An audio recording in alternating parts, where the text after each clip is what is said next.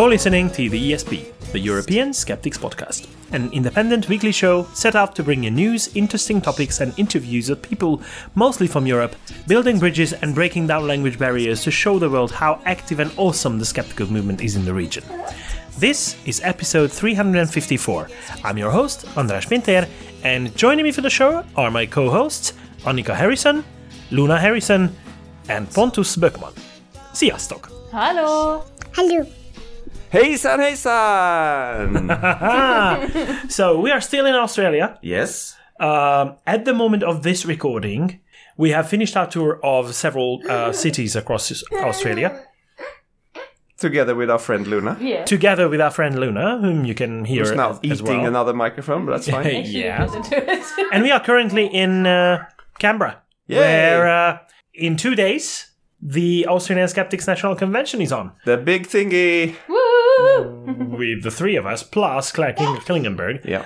among the speakers, and we will have a live recording as well on Sunday. So we have a packed weekend ahead of us. Mm, we do. But before tomorrow, we're gonna explore a little bit the city, right?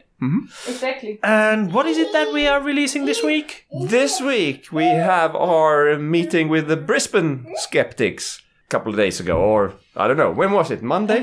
It's all a blur, but it's all very awesome. yes, yes. For those of uh, our listeners who know what I'm talking about, if it's Tuesday, this must be Belgium.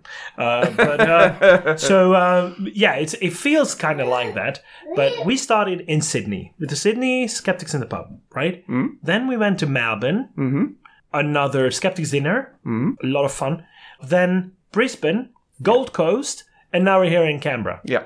Isn't that crazy? It's fantastic. It's, Yeah. it's wonderful. And like Claire pointed out just an hour ago, we haven't killed each other yet. Yeah, and we feel like rock stars. yeah. yeah, we're definitely treated like uh, like them, but we we knew that it would, would probably be a challenge because this is the first time that we are spending so much time together, yes. all of us, and uh, so far it's been super fun. It's gone well. Yeah, it's gone well. We we didn't go on each other's nerves. Uh, with a couple of exceptions of me being too loud and too noisy all the time. Um, but um, yeah. Um, so what we are releasing uh, this week is uh, the recording of a panel discussion that we had at Brisbane Skeptics in the Pub.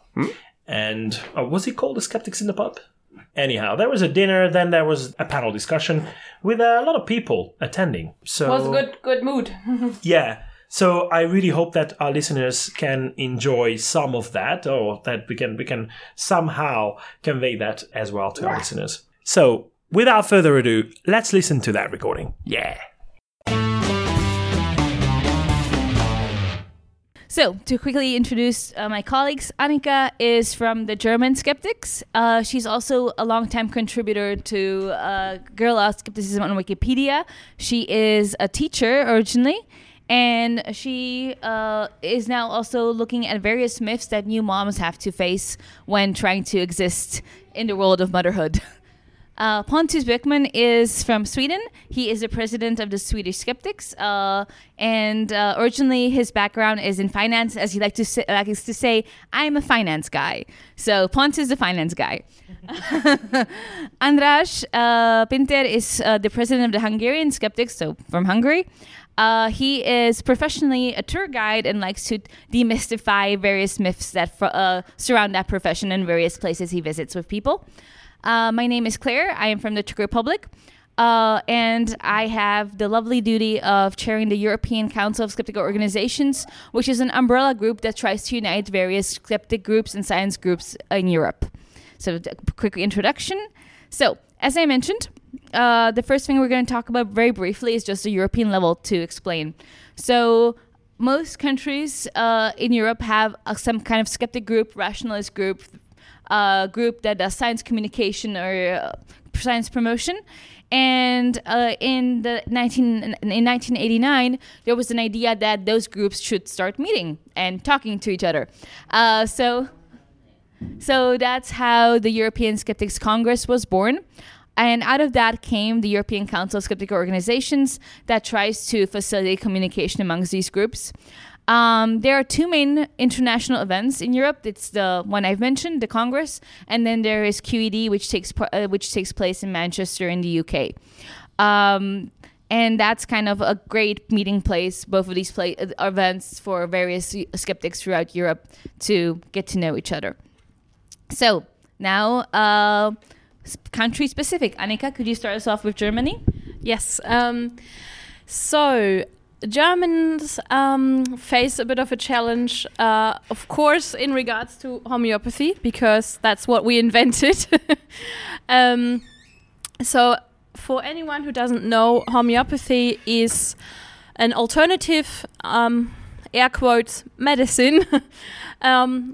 that pretty much consists of sugar pills where you spray water on it.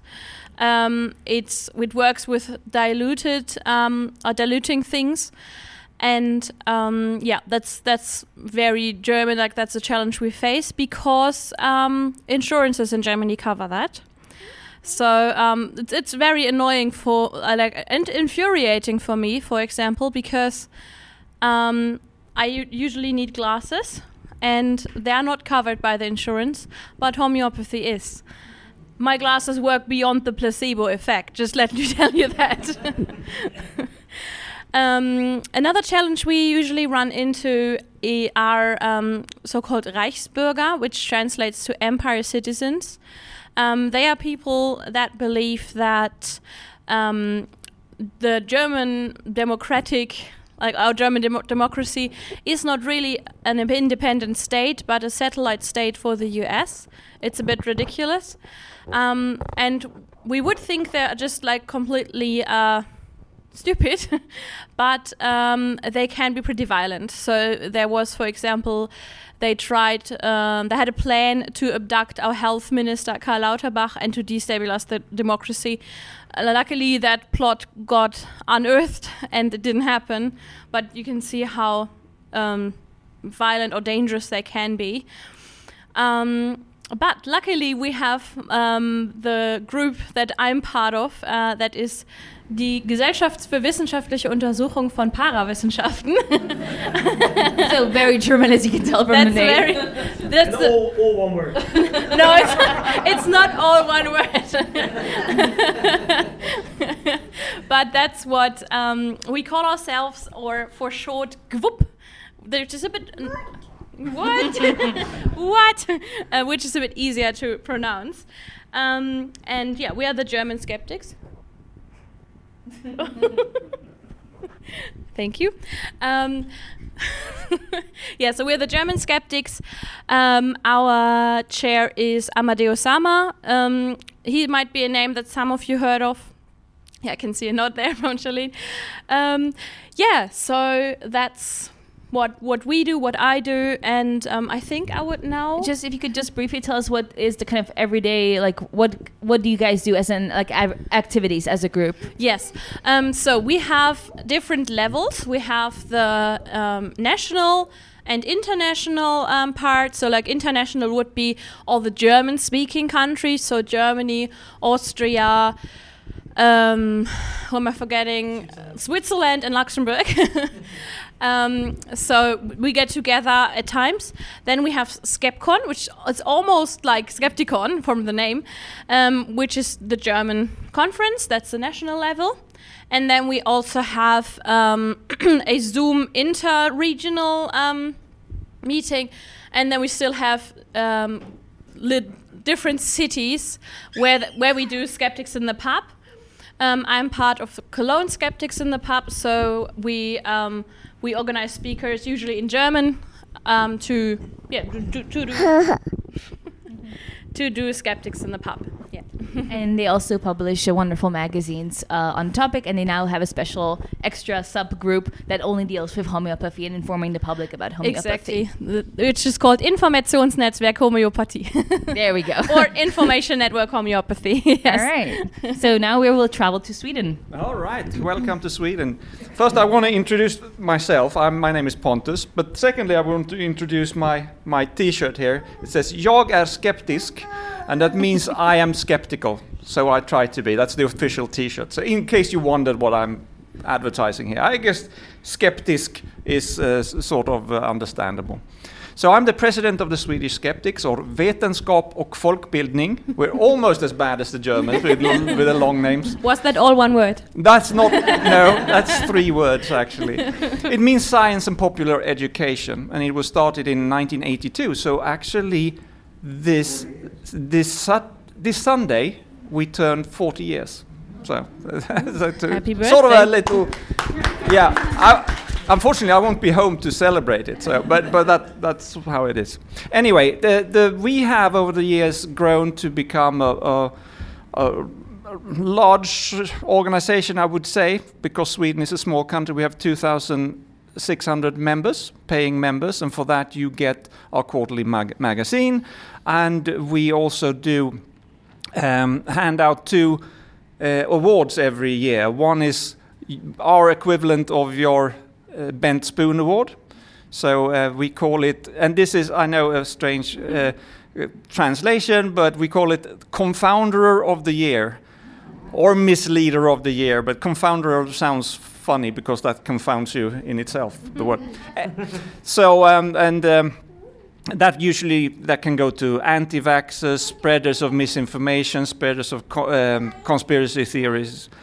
We also have uh, enlightener of the year, somebody who's done something very good. Uh, That has often been journalists who are doing good work, uh, authors of books, people who do good things in social media, uh, and uh, in in other way, people who are trying to educate the the Swedish uh, population about uh, well how science really works and what you should watch out for the kind of uh, arguments that are uh, shonky I believe is the word you use here yes yeah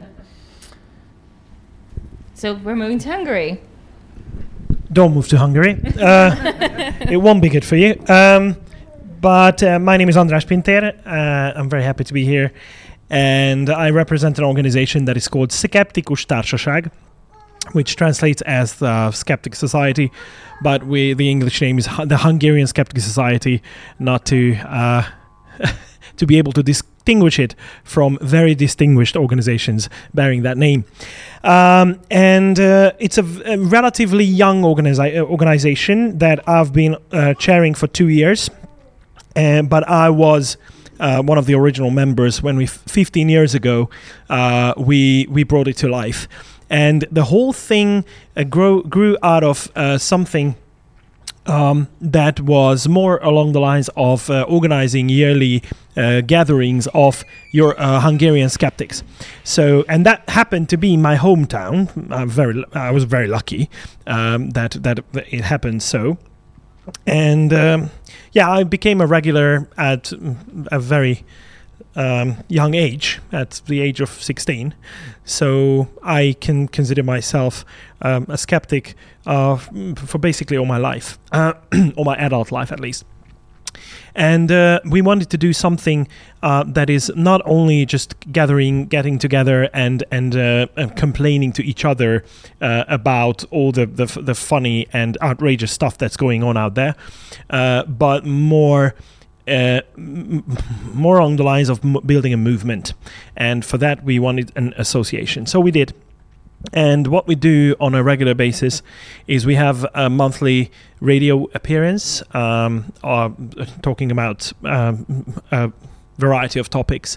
Um, so every every month we have a Monday when we have an hour slot uh, in uh, one of the Hungarian um, on one of the Hungarian um, radio channels and there is uh, a skeptical club that we organize. It's very similar to what what we are attending right now. Um, so, but it's we have speakers, we have uh, someone who's an expert on a certain topic, and we invite them. And now we are a little bit late to the party, but uh, we are now uh, experimenting with live streaming every single event, and the live streaming is very successful. So most of our um, followers do that, follow us on on on the internet, so on social media. very a, a lot of young people uh, know about us, and uh, well, occasionally we are very happy when we write up a blog blog article and we we reach uh, fifty or sixty thousand people with with them. Um, but uh, we could still do a lot more, and we would like to educate the public, especially because I don't know if you've heard, uh, Hungary is not the most democratic country at the moment, and. Uh, unfortunately, uh, in order to to solve that problem, uh, we would go back to the basics and we the, the, the, we need fundamental changes in people's ability to recognize uh, a situation when they are being deceived when uh, they are being manipulated uh, politically or otherwise. Uh, so we, we we have a lot of work cut out for us. We just need to find a way to to do all that. So now I will take you to the Czech Republic. Uh, so Czech Republic's group is called uh, Czech uh, Skeptics Club Sisyphus, Český klub skeptiků Sisyphos. It is for words, just in case. Uh, the, uh, we started in 1996, and the reason why Sisyphus was started is because of the Greek myth of Sisyphus, where the Greek king gets punished that he has to roll up a stone uh, to the top of the hill, and every time he gets to the top, it rolls back down. And we thought that was an apt metaphor for what it is to be a skeptic. Um, so, uh, based on that, we do give away uh, the uh, an erratic b- uh, boulder prize every year to the person who has mystified the public the most, uh, or, or sometimes it's also called muddy thinking. And we've also started giving out an, an enlightenment prize to someone who has done an amazing job in science communication or just promotion of critical thinking. Um, we hold about 50 talks a year, uh, which are casual, where we uh, meet at a university and then we go to a pub for dinner. And then 12 talks a year uh, at the Academy of Sciences, uh, where we try to um, do a more kind of formal thing where the talks are longer and there's like a small reception afterwards um, to have time for to have like a more in-depth conversation with a speaker. So uh, that those are the the two main activities that we do. We ha- we have been recording and streaming our talks before it was cool during COVID, um, and uh, we also publish a magazine, a quarter magazine. We have about uh, 600 members with a population of 10 million people in the country. Uh, 600 paying members. There's uh, people who listen to the talks online who are not paying members. Um, we have been credited with shutting down the Chinese medicine branch of one of our hospitals. We it, we have been credited, but honestly, we just complained, and it was um, various other reasons why that place got shut down. However, the alternative medicine uh, people in our country do believe that it, it's our fault, which is kind of cool that they think we have that kind of power. Uh, um, and yeah, uh, we try to also uh, do events in various other cities in our country. Uh, and we try to get into schools as much as possible, which means that we have a set of lectures offered by various of our members, depending on their specialty, and we send those out regularly to schools as an offer to uh, that we will happily come in and do a lecture on everything from uh, biology through uh, evolutionary biology, critical thinking, uh, psychology, medicine, we just try to make sure that all of our experts are as available as possible to schools because that's where we see it's the most important place to start and to work uh, and create little skeptics. So uh, that's about it for the Czech Republic. Do you have any questions before we move on? Yes. Do do they have actually skeptic societies in Russia and Belarus, and Ukraine, and Moldavia, and Georgia? So Russia, we know that there was a skeptic group. Um, um, one of one of the uh, main people there was Alexander Panchin, and I don't know if you, any of you have heard from him. I the last time I emailed with him was in March, and since then I didn't get an email back. So uh, after he answered a couple of times, so I really don't know uh, what's going on there. There was a small group in Ukraine that we try to also kind of support, but that kind of also we don't know what happened in Belarus. I don't know. That's there was another uh, organization in Russia, and we even uh, interviewed uh, one of the mo- most prominent members of that organization, Kirill Alfedorov.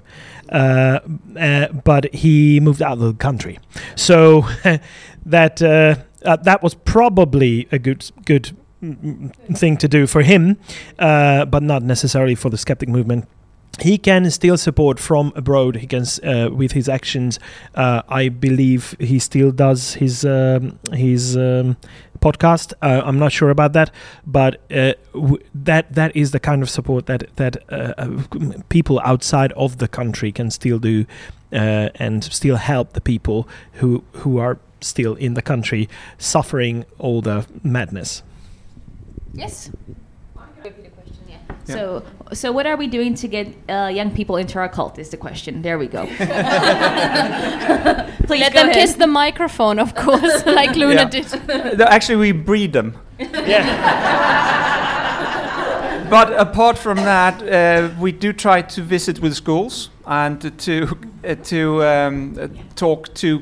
But that it, it's a long way. There are lots of schools. There are lots of students. So I don't know how effective it is. But I, we are very popular with certain teachers. Really appreciate what we're doing, and they invite us back year after year after year. So that's what we're doing. But we, I do recognize the problem, and I think we're not doing enough. Anyone else? Yes, uh, I don't want to turn my my every single um, sentence into a complaint, but um, so uh, in our in our country it's a bit more difficult. We try, and we used to go to schools very often. However, now the co- the school system has changed. It, it it got so much centralized that it's almost impossible to get into schools. Uh, so if we manage to find an individual teacher who is willing to do that uh, and and uh, dedicate uh, a, a lesson, dedicate one occasion to to us talking to the, the students, that's that's all that's possible. But these days, unfortunately, our teachers are too occupied with uh, surviving, being a teacher. So that's not not easy. So the the most obvious way getting into schools, talking to a lot of children, uh, is is getting more and more difficult, and not only in Hungary. So other countries are suffering from that too, even if not not to that extent. Yeah, um, we in Germany we have a two-pronged approach, but we also have that problem. I think it's a bit of might might have been a might be a skeptical thing, um, but uh, what we do is. Um, on the one hand, we do have a few celebrities, luckily, that can give us like shout outs and they say like, "Oh, we're part of GVUP or GVUP," and um, they're really cool. Like, you maybe look at that, look at them, maybe go to skeptics in the pub or so, and that of course creates a bit of attention for us, and then people will just see if if they like it. Um, and luckily, you sometimes they do, not always, but sometimes they do.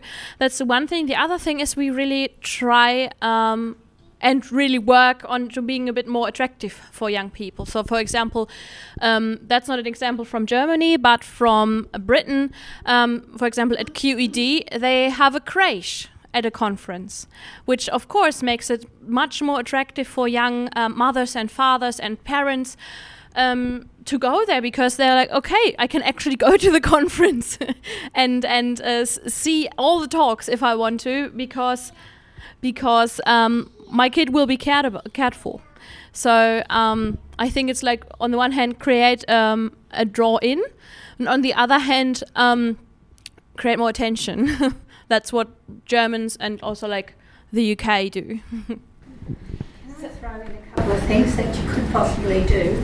I don't know if it's possible in your countries, but in Australia here, our libraries are open and you can do seminars Yes. and focus on children.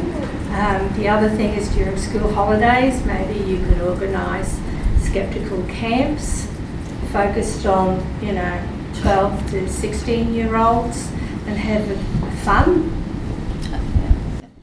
No, so uh, yeah, we do the libraries thing. I think uh, for us for in Czech Republic, um, there I would say the biggest issue that there is to speak to younger generations is within the skeptic community itself. Because, for example, we got formed in the 90s when there was a very different approach and relationship to authority. And most of our uh, original members see that that the people should come to them they should come to the pinnacles of advice and to the pinnacles of knowledge. And they don't understand that that time has long gone and it's up for us to go where the people are. So we have to be more active on social media, not on Facebook, which is for us, the dinosaurs, but on uh, the social, but for on the social media where the young people are. Uh, another thing is to, di- to make a big diversity of activities that we offer. If we just offer the talks uh, or just the meetings, that's for a very specific group of us and that might not be something that everyone likes. So we try to go to various science fairs where we know there will be children and uh, we try to make activities there that are popular. We draw them in a lot with doing very simple like paranormal uh, challenge tests and things like that because those are kind of fun to do. But we, of course as a group we deal with much more serious subjects. But those are kind of a good kind of starting point for a conversation and for the and for the camps, well, there is an international um, chain of skeptical camps. They're called Prometheus, and we did think of starting that a part of that in our country, but we realized there's just no one who wants to do it. to be honest, but just to like deal with kids for a whole week, no, yeah. So there we go. Well, I would. okay. Um, yeah. But uh, yeah, but I was trained as a teacher.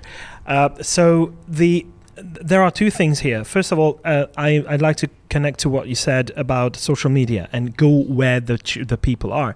And uh, I would like to put up the example of your very own Dr. Karl, who a couple of days ago said that the reason why he went on TikTok is well, defying his own age by that, by the way. Um, so um, is is that because that's where the young people are? It's not Facebook anymore. It's it's TikTok. That's one thing. The other thing is that probably these organizations uh, should not aim for uh, recruit, recruiting too many young people because it's not necessarily the, the thing that we want. What we want is for young people to think critically, to have the ability to see through the deception and the, the, the disinformation that is being uh, uh fed to them.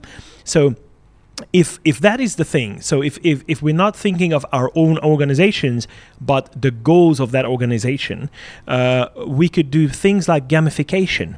Gamification is a very important and powerful tool when it comes to reaching young people.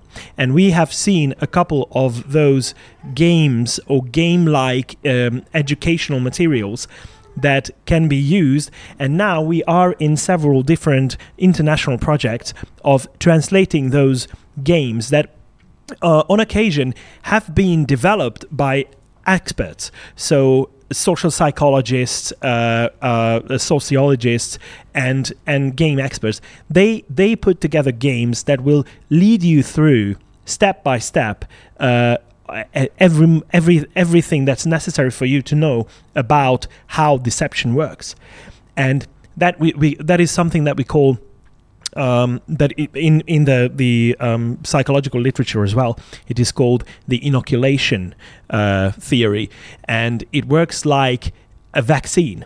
So if if you show people how they are being deceived, then they will see through the deception. And that is not a theory, only a theory. It's been very well documented, and it's and it, it looks like it's something that we can rely on uh, because it's based on very solid scientific evidence. So basically, lying to children. No. not lying. So the the reaction was basically lying to children. Uh, no, it's about teaching them how they could be lying. And there is a fear in most of the people who, who hear it for the first time that that could lead to even more people being very skilled in deceiving others. However, there is no evidence to that. So the evidence doesn't show that that this would be the case. However, they see through it, and that is what we want, uh, especially for for the new generations. What, what about um, also partnering, for example, Fridays for Future through Greta Thunberg and her work. I mean, to me, that's what she's doing. Yes, I mean, f- as being from Sweden. so the question question was, can we partner up with, with other organizations like uh, Fridays for Future, Greta Thunberg? And we have not done that, and it, it, it's absolutely a possibility. And I think she's been pretty busy as well, and I'm not sure. I mean, that would we would have to have a long discussion with her and her organization first, so that we fully understand each other. Because she's not, uh, that organization is not coming to the climate change. F- well, they do promote science, but they're not. They don't have the skeptical background when we study logical fallacies and, and that kind of thing. So we would have to to find co- common ground. I'm sure we could, but uh, it has not happened. But it's a good idea. Yeah. Okay, so uh, if we move to the next topic, which was uh, how do we procure our speakers and guests and uh, uh, how do we fill up our programs? So, do you want to start, Andras? Well, not easily, uh, because we know about sca- uh, experts, but that is a little bit of what you mentioned about teaming up. So uh, th- those experts need to be at least sympathetic to the cause. So in in order for, for us to be able to to procure them, uh, but it does happen. We we keep an eye out for the best experts on certain fields, and we always we, we always try to, to listen to what the public wants to hear because the hot topics are are the best sellers uh, at, at a certain time and point. Yes, and she agrees.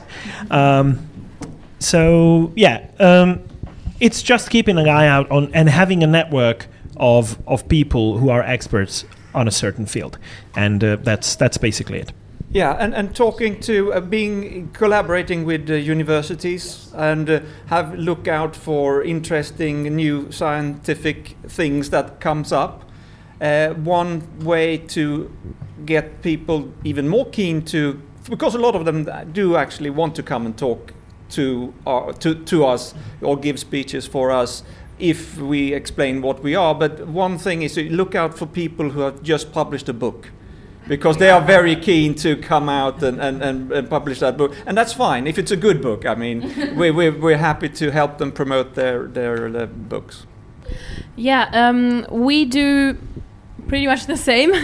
what we also do is we, um, for SkepKon, for example, we do a call for papers that we also publish in different um, media, where we hope that people will, who have just written a book, um, will come in and send in their papers.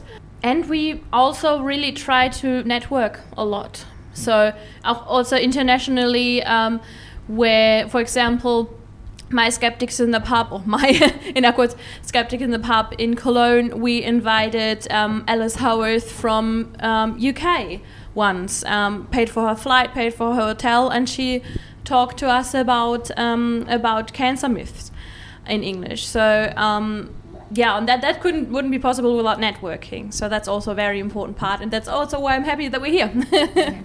So my kind of answer ties up to the ties in with the next topic, which is the topics that we cover. So we realize that, um, like I mentioned, our country is one of 10 million. So there's going to be a time where we're eventually going to run out of experts. Uh, so we realized that we cannot just go to for the like regular topics and regular kind of scientists. We uh, started looking into experts from traditionally not like not like within the realm of normal skepticism that we encounter. So, for example, we're coming, we're having uh, a lawyer speak about myths surrounding domestic violence, which is a very kind of different topic than normally would be uh, at a skeptic group. Um, we're having um, um, gentleman come in to talk about myths about like self-defense, who's a, a big expert on that. So we're now trying to branch out within that. We're having Pontus come and speak about uh, about the COVID situation as it was in Sweden. Um, but so we try to look out for that. Another speaker that's coming in is from the UK, Michael Marshall, who I'm sure many of you have heard of. So he's going to talk about uh, the new uh, new uh, movements that happen on new social networks such as Telegram and how that kind of ties in with uh, ties in with radicalization. And before I came here, we just did a talk about um, holy eroticism within uh, uh, cult movements. So uh, we try to really go into directions as that we haven't gone in before. So that's kind of our way uh, of looking for topics. And then when it comes to getting the speakers, like Andras already mentioned, we're looking for people who are kind of sympathetic to the cause. They might not call themselves skeptic, uh, but as long as they call themselves skeptical, we're good. so topics, yeah. Uh, uh, just just Yeah. one one more comment on that. Uh, occasionally, it happens that someone who who tries to propagate science and and uh, get the message through about cr- uh, critical thinking and about pseudoscience being dangerous and and uh, unwanted. Sometimes we still don't invite them because th- if if the way they communicate uh, is so different from what we would like to see uh, I mean, if they are aggressive, if they if if they are uh, being being meaningfully uh, a- a- aggressive to others, uh, it uh, uh, meaninglessly. Sorry, meaning if, if if it's a meaningless aggression towards the so-called other side, then it's not going to help the cause. And we want to educate. We want people to listen, and we don't want to alienate anyone and occasionally this this happened uh, that we discussed uh, a couple of experts. Uh, they were experts on their fields, but the the way they communicate is is just unacceptable if we want to uh, have our, our cause pushed further. Um, so that that is that is another thing to consider and uh, this makes it occasionally very difficult to, to find the right person Is how they critique the other side. Is that what you're saying? The Uh, yes. Yeah, the vocabulary that they use when speaking about those who don't agree with them. Yeah, we won't we won't invite someone who who calls uh, a homeopath an idiot. So uh, or or someone who believes in homeopathy, uh, because that will not further our cause but hinder it, and we don't want that. So Dawkins, you know, when he makes his, he sometimes alienates people with his language. So do you censor them? I'm just asking. I'm not saying censorship. We're not giving them platform. That's a different thing. So and that, that's a different argument as well. Have you drawn the line at Dawkins? Like would he be in or out? I would not invite Dawkins. And I personally, j- yeah. What? That becomes dangerous when you start. Um, No, Oh, well, okay, so being okay, what part of skepticism, what it is today, is to create a dialogue. Because if it's just one side being happy about their opinions and the other side being happy about their opinions, we're never going to get anywhere. And especially it oversees all the people that are in the middle, in between, who just are looking at us like at a tennis match, and then don't, they don't they see us as equal sides because we're just throwing insults at one another. So the p- issue here is that we have to have um, an, edu- uh, an a discussion. Uh, of, course, privately we might be a little bit stronger in the words we use, but publicly we have to have uh, a discussion that's on a certain level that makes us look as the promoters of education that we try to be. And that's not going to happen by starting off a conversation by calling someone an idiot, because that's the moment everyone's going to stop listening. And we want the people to listen. And uh, if we just start, uh, we don't want to look, even though many of us do skeptics in the pub, we're not trying to look like we're from the pub. We're trying to look like that we actually are educated people who want to make the world a little bit better. And uh, uh, personally, I just said no to a conference where Dawkins is speaking because I'm just not interested in being in the same li- same lineup as he is. Uh, so, you know, I think there are many people in our movement who've done many wonderful things, but a part of the, what I mentioned, you know, as a joke of being in a cult, part of us not seeming like a cult to the people who don't know us is the ability to both admire and criticize our heroes. And if we don't criticize our heroes and just put them up on a pedestal, we will never move on and we will actually be the same as the people we're fighting against. Thanks, well said. Thank you. Do you find um, that people uh, are confused about, because I hear what skeptics, environmental skeptics? yeah, yeah. Eurosceptics. Yeah, I was going to ask a similar question. You- I keep hearing words like traditional skepticism, and I- I'm fairly new to this group as well. But, um, yeah, so I don't actually know what is normal. Well, eh, a lot of the skeptics movement in the beginning of the 80s, where it started to take off internationally, uh, was focusing, uh, came to it from uh, talking about UFOs and, and that kind of superstitions and, and, and things like that. I think we need to keep track of that because UFOs are still hot in a way. But I think we've moved on to other topics a, li- a little bit. It's more, for me, it's more about the psychology of why people believe in things that are obviously not true. And I think that's very interesting. And by talking about that process, I think you, you, you can uh, teach how to recognize things that are, you don't have to shoot down every issue one by one. You can, you can talk about why it comes that people actually believe in things that are apparently wrong, uh, uh, obviously wrong. Teach a man to fish. Yeah, teach a man to fish. That's the, that's the, the idea. and this is yeah it's a way of thinking. Uh, and when it comes to traditional skepticism uh, i'm a bit confused because i immediately think of uh, the f- philosophical skepticism which is a completely different thing. We are talking about scientific skepticism. So basically when science is done right it has skepticism built into it uh, because you have to critically uh, uh, analyze your own results and your own conclusions as well. And others will be criticizing your conclusions, and that's how science progresses. Uh, so, this is the kind of mentality that we try to portray and we, t- we try to convey the message of. And, and that can be applied to all sorts of things. And we are we need the expert that the the, the aforementioned expert uh, to to work with and to to bring the credibility. However, we should not build only on their expert credibility because that would be uh, argument from authority. Uh, and yeah, speaking of which, we need to teach uh, people uh, about all the, the, the cognitive difficulties of uh, of of our reality of the world. So we have a lot of those uh, cognitive traps that we all fall in, and we have to be humble about that as well. And that is, and this is how we can connect back to uh, whether we invite those people or not. If we cannot be humble about our own positions, uh, and and about what we try to to get the mess um, uh, the message out about, then uh, then we should not be there.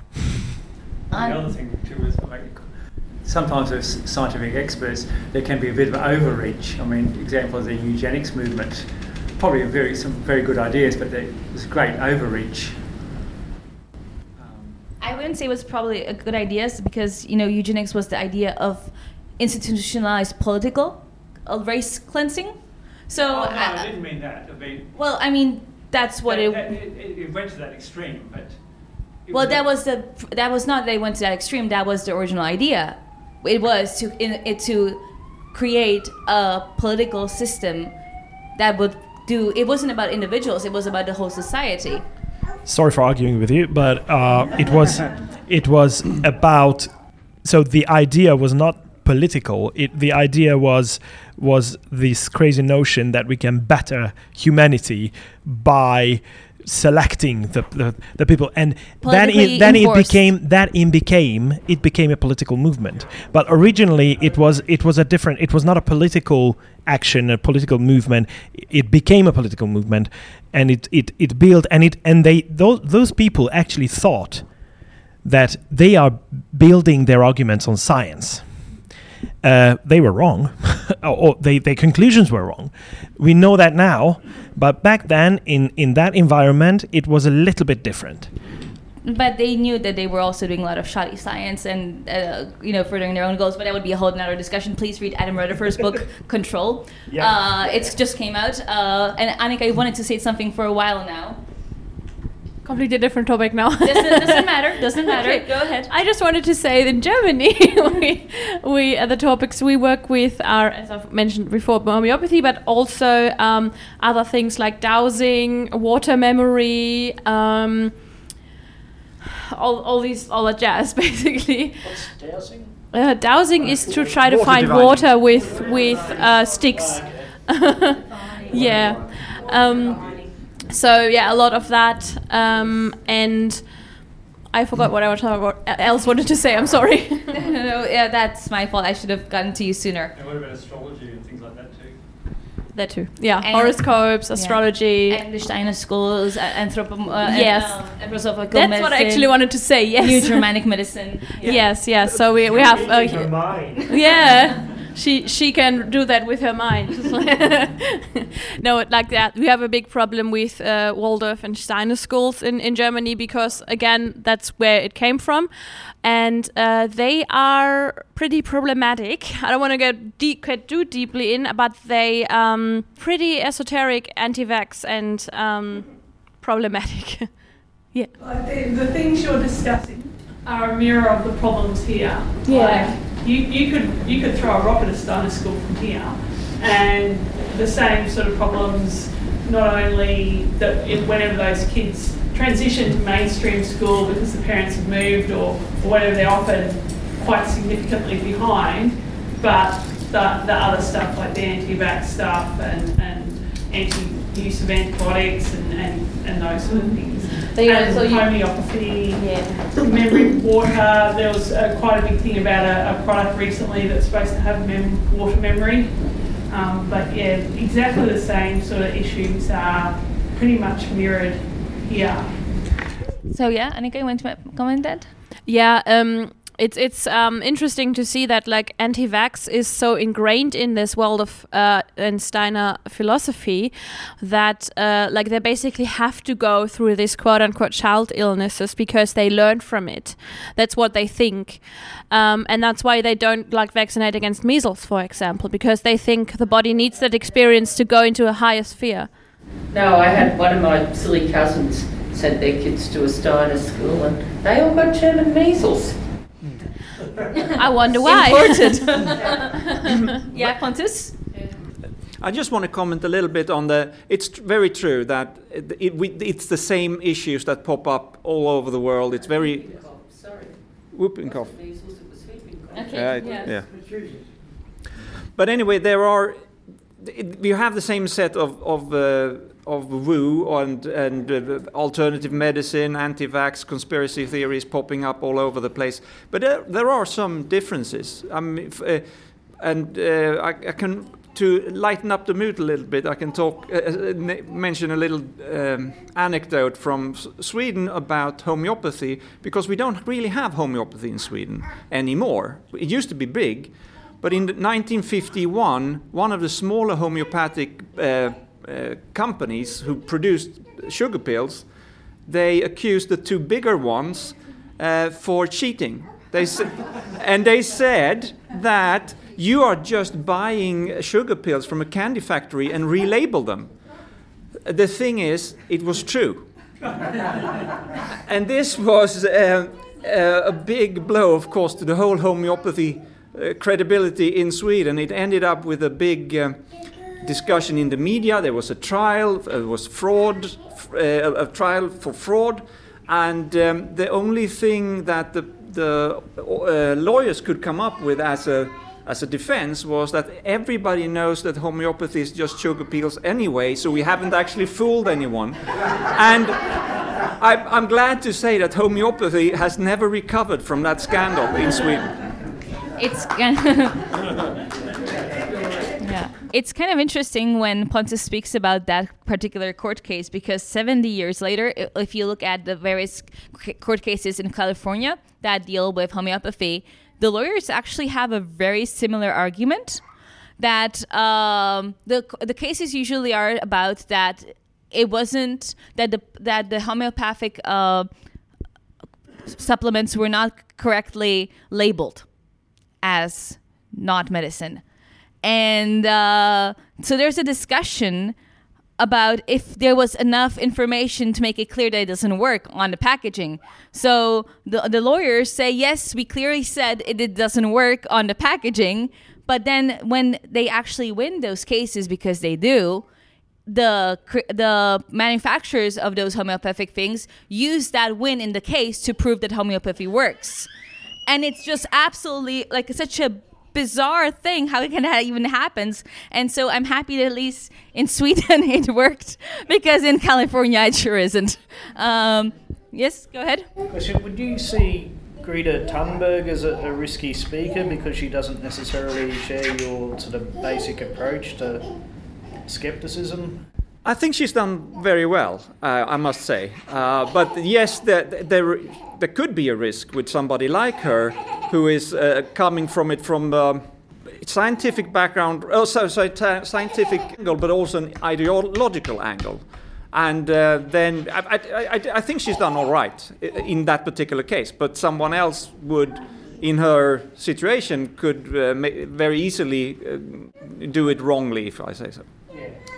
Uh, I'd like to react to that because I think that uh, Greta has done an amazing job at mobilizing. At the same time, from a scientific point of view, the scientific arguments, she knows her science. So she's done her homework. For example, recently came out a book under her name, but it's basically a collection of, uh, of expert opinions. So she didn't write the book herself, like, okay, this is what I think, but she consulted experts, and it's the expert opinions that is are conveyed in that book. And that is that that kind of humble approach approach that I, I talked about earlier. That is very good. But it's very important, and uh, somehow this can be uh, linked back to that question of how to mobilize young people. She has managed to do that she has has stirred up such a movement all over all over the world that there is actual demand for decisions to be made on the, the basis of science regarding climate change. Uh, and that is a great push that we need. So, if we could do that with other areas, that would be awesome. Yes, go ahead, yeah. Um, and it's a different question, but you, you represent four different countries. Uh, do you use a different cultural overlay in what you, the message that you present? So, for example, in Sweden, you have a very different way of dealing with the, the COVID um, as, as against the Czech Republic or Hungary or Germany. So, do you, in your messaging, do you use a cultural overlay? Sure. Uh, of course, um, that we have to tailor uh, what we do to our uh, audience, and I think that's a kind of another interesting way to distinct uh, to look at um, what we do versus what conspiracy theorists do, because conspiracy theorists take a conspiracy that grows up in a totally different cultural environment and just copy paste it right? So, for example, to me, a wonderful example of that is the American anti vax movement that says that doctors are being paid for vaccinating you. That makes all the sense within the US medical system. But in Europe, you, most of our countries have socialized medicine or, or, some kind of various degrees of that. So that claim does not make any sense at all. But my, I had um, I had a little injury in the U.S. a few years ago, and I went to an emergency room there, and uh, yeah, uh, didn't have insurance, and uh, they wanted to give me a um, mix of a tetanus shot with um, the black cough. Um, what is it? Um, yeah, with whooping cough. And I was, you know, I was telling them, you don't know me, but trust me, it's not that I don't like vaccines.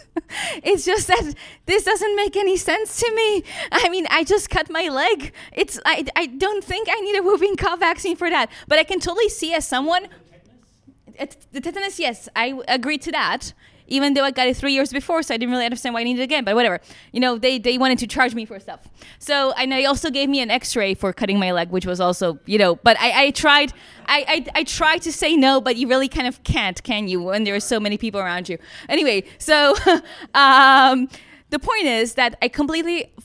I understood that experience theoretically before, but having even this just little small personal experience gave me a huge understanding of the American conspiracy landscape when it comes to uh, distrusting the medical play, uh, society. So yes, Yes, yes, right. So I completely understand that then why people will think, oh yeah, they just want to give that to me to charge me for that, because in many cases it actually is true. But that kind of thinking doesn't work in Europe.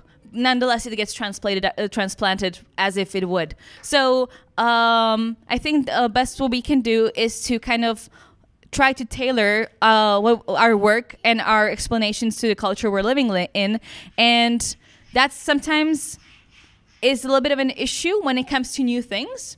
For example, uh, Alice, that was mentioned by Annika, she wrote an article about thermography as a substitute for typical breast exams. And uh, that is not a thing yet in our country. So it's very difficult for us to explain why that's a problem. But we know that if it's in the UK, it's going to be with, with us within the year. So it's always an issue of like, how do we explain a problem that's going to be a problem that no one really cares about right now to and make it clear within our environment why would that would be an issue so if anyone else wants to react Yeah, there are. So, first of all, Europe is a place where there are many, many different languages, many different cultures. So, I I really like your question uh, because there are a lot of those things that we need to take into account with the cultural layer. One of them is the language. For example, for, for us Hungarians, the number of people who speak and understand English properly is very low. So, as a result, we cannot point at uh, certain sources that, oh, if you check that out, you will learn a lot about this, uh, that are mostly in English. We have to translate everything into Hungarian because otherwise we would not get the message through. Uh, so that's that's a challenge. The other challenge uh, is, uh, of course, what Claire mentioned as well, that certain things just not apply. But the, the greatest challenge that we face these days is how overly uh, politicized every single topic has become. And I believe looking through, and we've been covering a lot of, of, of what, what's going on in certain countries, uh, in all the countries in Europe. I believe that in Hungary it is it is extremely so, uh, and that is because we have become uh, extremely polarized, and uh, it's it's the the the central um, communication is is basically government propaganda uh, distributed in all the networks that are possible, and this is what we are up against. So there is a public opinion that is against the EU, that is against that is f- pro-Russian uh, in in the the the war in Ukraine and and all that. We need to tackle that, but at the same time, we try to keep that image that we are pro-science and we are not a political entity. But that is a cultural layer that we cannot ignore. Pontus, you want to add something? No, just to point out the, the the obvious, really, that it's not just country by country. It's also you always have to, when you communicate, you have to de- define what is my target au- audience. So I, I do, as I mentioned before, I, I sometimes go out to schools and talk, and I have a, and I tell a story in a certain way, and when I discuss uh, the same thing with, I also do for senior citizens. I, I repackage it because they it, it but it's I mean it's obvious but it's not just different countries. And he thinks he's cool in both of those situations. No, they think so. Go ahead, Annika. I think what um, also is a topic, and it, it's that is actually uh, dependent on the country, is that it in some countries legal systems it's easier to sue for, uh, for example, for libel, that's a and really good point. That's uh, yeah. That, for example, in in Germany, um, like Britt Hermes, that some of you probably heard about, she was taken to court in Germany, um, and. Uh, other other people were too. So uh, and and in Germany, um, it can be pretty expensive. and I know from another uh, person that we had on the podcast that got uh, sued in Belgium, uh, Patrick Vermeeren. So um, in, and that's probably yeah, that's something that some countries have more tr- troubles with than others. Yeah, and it's just that whole kind of suing culture. Um, that's something we also have to keep an eye on. That even though it's not really natural for our legal systems to have that many libel suits, it we kind of do see that creeping in. So that's something we need to also have an eye on for us. Yeah. and we need to k- uh, keep pushing against it. Yeah. But there are movements and and there are campaigns that that can be held up as examples of that successfully happening. Because in the UK the the libel law uh, uh, has has changed has been altered because of a movement which was a countrywide actually it's not not only countrywide it, it was an international movement uh, the title of which was keep libel laws out of science uh, I don't know how many of you have heard of uh, Simon Singh's uh, case. Uh, the, the British Chiropractors Association sued him for libel uh, for just just uh, calling the, the, their their profession nonsense. So it's. Um, bogus claims. It was, I, I believe, that they happily propagate their bogus claims. Uh, and this this was a basis, an enough basis for for libel uh, suit. So what did he say? He, he said uh, that the the chiropractors were happily promoting uh, bogus. Their bogus claims. Their bogus claims. Yeah. Right. And they were, and he was sued by them for that, and he won but it cost him a lot of money. But as a result, there was a movement, and now the libel laws have changed. In, have been changed in the UK. I think he was uh, working for the Guardian newspaper. They picked up the tab. Yeah, yeah. Well, he got help from a lot of people. But, but it still cost a lot of money, regardless of who paid for it, and it took two years or so. Yes, and that is a great example of uh, collaboration. So when we team up with other organizations, because then there was the Guardian. There, there were a lot of other organizations. There, there, there was uh, one that is called Sense About Science, which is amazing uh, work that they do. Uh, they teamed up with them as well. Uh, so it was a massive campaign. So that can be pulled off. Uh, that that gives us hope that uh, if if something like that happens, and with the Belgian Patrick's and his colleagues' case, it was it was also an international collaboration in, in some regard because there were donations offered uh, for their help. And this is this was one of the reasons why we had him on had him on the show uh, to talk about it and to to issue a call for help and just about the collaborations. Uh, there's so many various organizations that exist worldwide that do some kind of promotion of science, and unfortunately, I don't really see that we always do the best job of knowing about them. I just recently found out that there is a. By the way, I don't know, I didn't know if you know knew about it. That there is a six-country alliance for science journalists in Europe, including Hungary, Czech Republic, well, the Visegrad Four, and Romania and Bulgaria and and have you heard about it? No, I have not. no, and and that's the thing. Like like I went to their conference that they had in my town. In uh, they didn't invite any of the Czech journalists, by the way, or if they did, no one showed up. Uh, there were a couple of Hungarians there, um, and I was like, "How do we not know about you?" And they were like, "Nee." I mean, so do tell us more about that later. Yes, Thank yes, you. I absolutely will. Uh, so that's one thing. Um, and uh, yes. Can I ask you a fairly important question? Just some brief views from each of your country on the critical problem of energy and power in Europe. Just, just briefly, just briefly, sure. um, do you want to start with Germany? okay, um, yeah, we're divided. I know that some of uh, us skeptics are really uh, for nuclear power and others are very against it. I didn't really make up my mind about it yet because I'm not an energy expert. Like I just don't know enough. Yeah, it's it's it's difficult. Uh, we all don't want to burn more fossil fuels, but that's about all I can say from the German side. and when it comes to the power crisis, I assume you mean now that Russia, uh, we don't have that much sources from them. So I think everyone's kind of, in, at least in Central and Eastern Europe, everyone's bill is going to go up, and that has impacted a lot the kind of way people view Ukrainian uh, refugees at the point because people are feeling that um, putting their thermometers a bit lower for the winter um, inconvenient.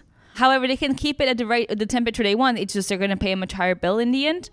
That decision was kind of taken out of my hands because I live in a very old building, and for the last month we hadn't had heating, and it's not a political statement, but uh, yeah, it's a huge issue when it comes to how we're going to handle this in the future. And with Germany saying no to nuclear power a while ago, it's just, I don't think it's going to be feasible anytime soon to get us back on our feet. But uh, again, I'm also not an energy expert, so that's just kind of what I've gathered from listening to people who are. So go ahead, gentlemen. Well, of course, it has triggered a lot of discussions uh, about what kind of energy we are supposed to use now. That, and and and I think that's a healthy discussion, even though the immediate situation is very uh, dire for a lot of people, with the energy prices going through the roof and uh, uh, nuclear power plants have been dismantled or, or closed. I don't know how we solve that, but the, what comes out of it is a discussion about is gas really, even if you call it natural gas, uh, is it really a green power source or not? And I think that, that's a good discussion to have, I think. Andras?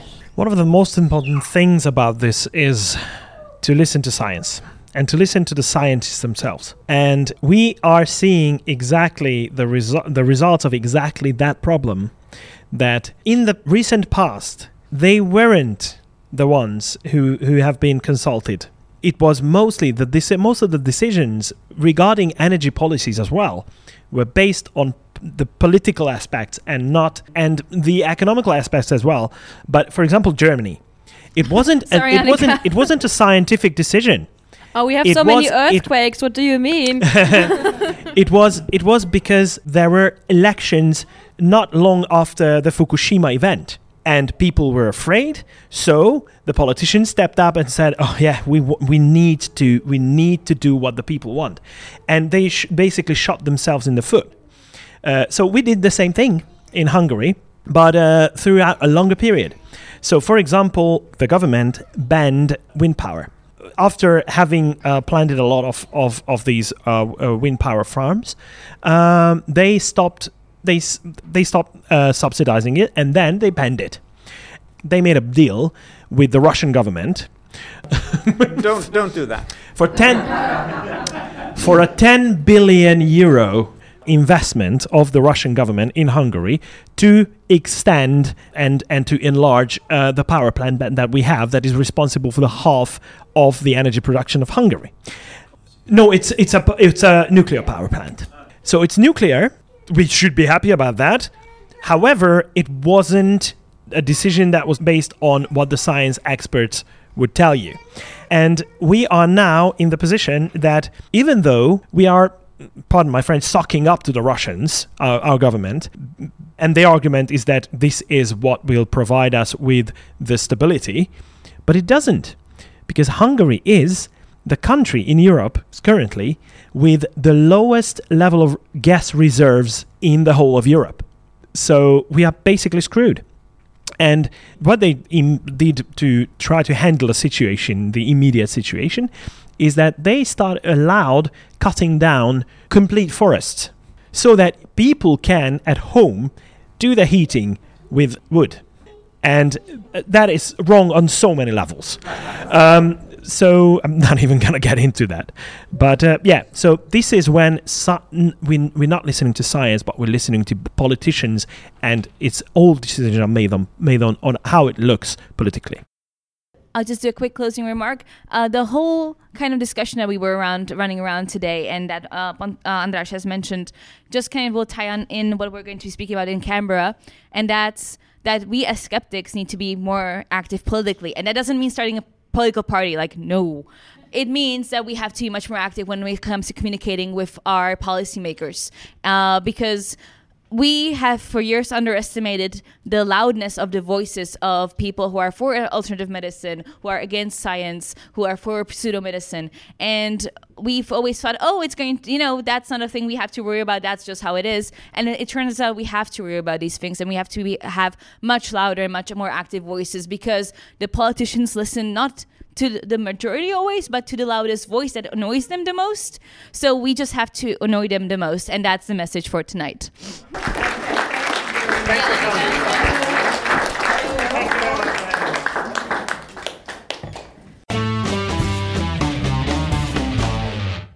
So yeah, that was awesome. Reliving it somewhat through the recording is yet another excitement. But uh, yeah, we have to concentrate now on to what's what's coming. Yep. This weekend, and the live recording that we are doing there will be our next episode. Yes, that's somewhat of a regular thing, uh, but recorded live here in Canberra. So thank you very much for All joining right. me. Thank you. Thank you. I'm really enjoying this, and many thanks to our listeners as well for tuning in. Please keep doing so. Don't leave us while you- we are on the at at the other end of the world. We'll be coming back to our own places. but until next week, goodbye. Tschüss. Hej då. Hej då. Vislat.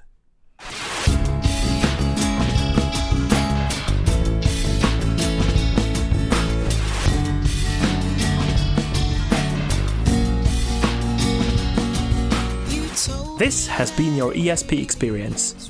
The show is produced and recorded by the ESP.eu. Join us again next time, but until then, please send your feedback, comments, or death threats to info at theesp.eu. We would also love to hear your ideas and suggestions regarding future episodes, as well as news from your country of residence that might interest others across the continent. If you have a local event or organization to promote, please don't hesitate to let us know, as we are more than happy to help. All music in the program was written and performed by Keisha J. Gray and George Schwab and is used with their permission.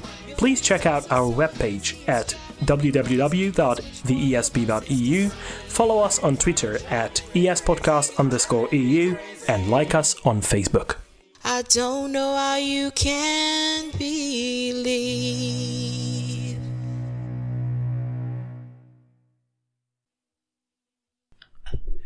You're listening to the ESP, the European Skeptics Podcast.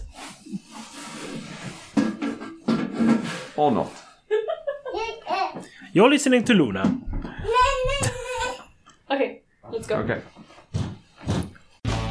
So, without further ado, let's do that. Say that again without the dropping of microphone. So, Luna? So, without further ado, let's listen to that. Again. Ta fart ska man. Come on, igen. So, without further ado, Kom igen.